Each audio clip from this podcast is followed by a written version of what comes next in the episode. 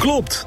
Vijfhart IT-opleidingen helpt je met ChatGPT, Microsoft Copilot, Generative AI, Azure AI Services. meer weten?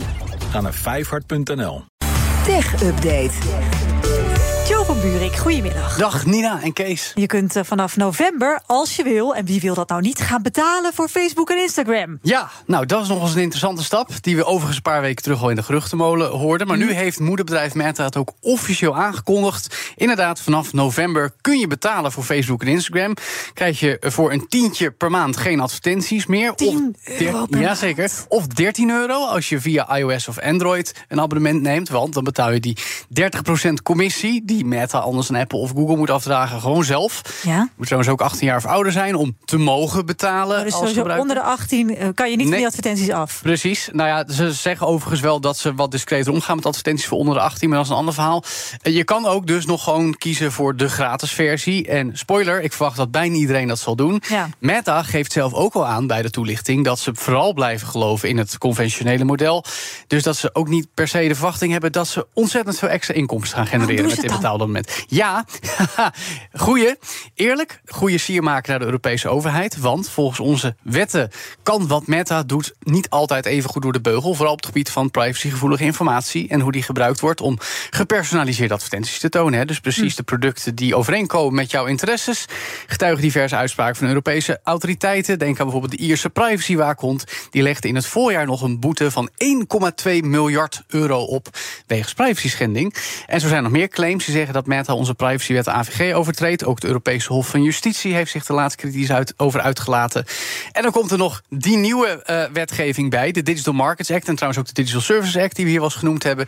Die kijken nog strenger naar de digitale economie en onze maatschappelijke rechten in Europa vooral. Ja, en dan hebben we wel suggesties gehoord, hè, Nina, ook uit de hoek van Meta, dat ze Ja. zouden overwegen uit Europa te vertrekken. Maar er wordt nog te veel geld verdiend, dus proberen ze beter aan de regels te voldoen door te zeggen: kijk, hier is een alternatief. Dan wordt je privacy niet misbruikt, want de gebruiker betaalt gewoon Ja. voor de dienst. En dat niemand dat vervolgens doet, ja, daar kunnen wij niks aan doen. Precies. Eh, Als ik, eh, als ik geen advertenties meer op mijn tijdlijn heb op Facebook, dan heb ik niks meer op mijn tijdlijn Nou, op Facebook. dat Want niemand zit er meer op. Dat kan ook nog. Maar goed, ik vraag me af of vooral of de Europese autoriteiten dit echt zien als een valide oplossing. Maar die reactie gaan we natuurlijk later pas horen. Precies, door naar een andere techreus die onder vuur ligt, maar dan in eigen land. Google-topman Sundar Pichai die komt eh, binnenkort naar de Amerikaanse overheid. Sterker nog, hij zit daar nu, as we speak. Oh, moet nu. hij zich verdedigen in het rechtszaaltje. Eh, toch een beetje de main act in de veelbesproken rechtszaak... die al zeven weken aan de gang is, aangespannen... door het Amerikaanse ministerie van Justitie. Mhm. Gaat natuurlijk om de marktmacht van Google... Hè, qua online zoeken en advertenties. 90% marktaandeel. eh, mede omdat er jaarlijks in totaal zo'n 26 miljard dollar betaald wordt... aan andere partijen om Google als zoek, zoekmachine standaard te houden. Bijvoorbeeld naar Apple.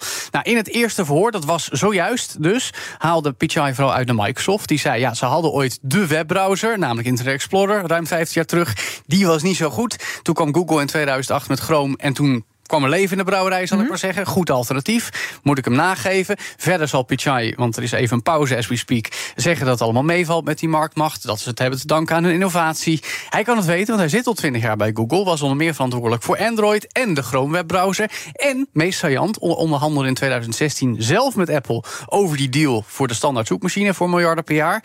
En dat ze elkaar de hand boven het hoofd zouden houden. Terwijl onlangs een Apple-topman al zei... ja, ehm, dit is nogal een interessante zaak. Eh, die afspraak hebben we dus ooit gemaakt. Ja, fascinerend ook dat hij zegt van het valt wel mee hoor met die marktmacht. Precies. Zo'n macht Ja, hebben we niet. natuurlijk.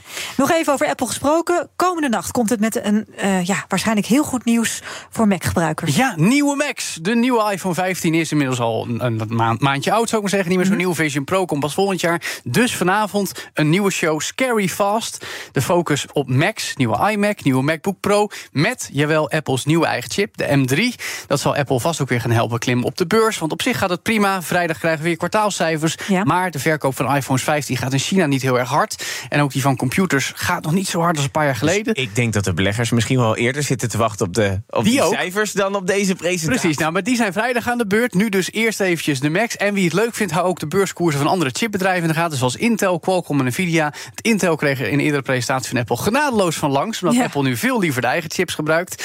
Hoe dan ook, collega Stijn gaat hem live voor ons volgen. Moet hij wel de wekker voor zetten op een onchristelijk tijdstip, want één uur s'nachts. Maar dan kan hij er wel morgenochtend alles over vertellen in het echt. Oh, de wekker zet. Ik dacht, hij moet gewoon wakker blijven. Maar als Dat hij hier morgenochtend zit, is het wel... Dat moet hij weten. Ik ga gewoon lekker slapen en ik hoor dat van hem morgen in de tech update. Nou, jij bedankt. Joe van Buurik en slaap lekker. De BNR Tech Update wordt mede mogelijk gemaakt door Lenklen. Lenklen. Betrokken expertise, gedreven resultaat.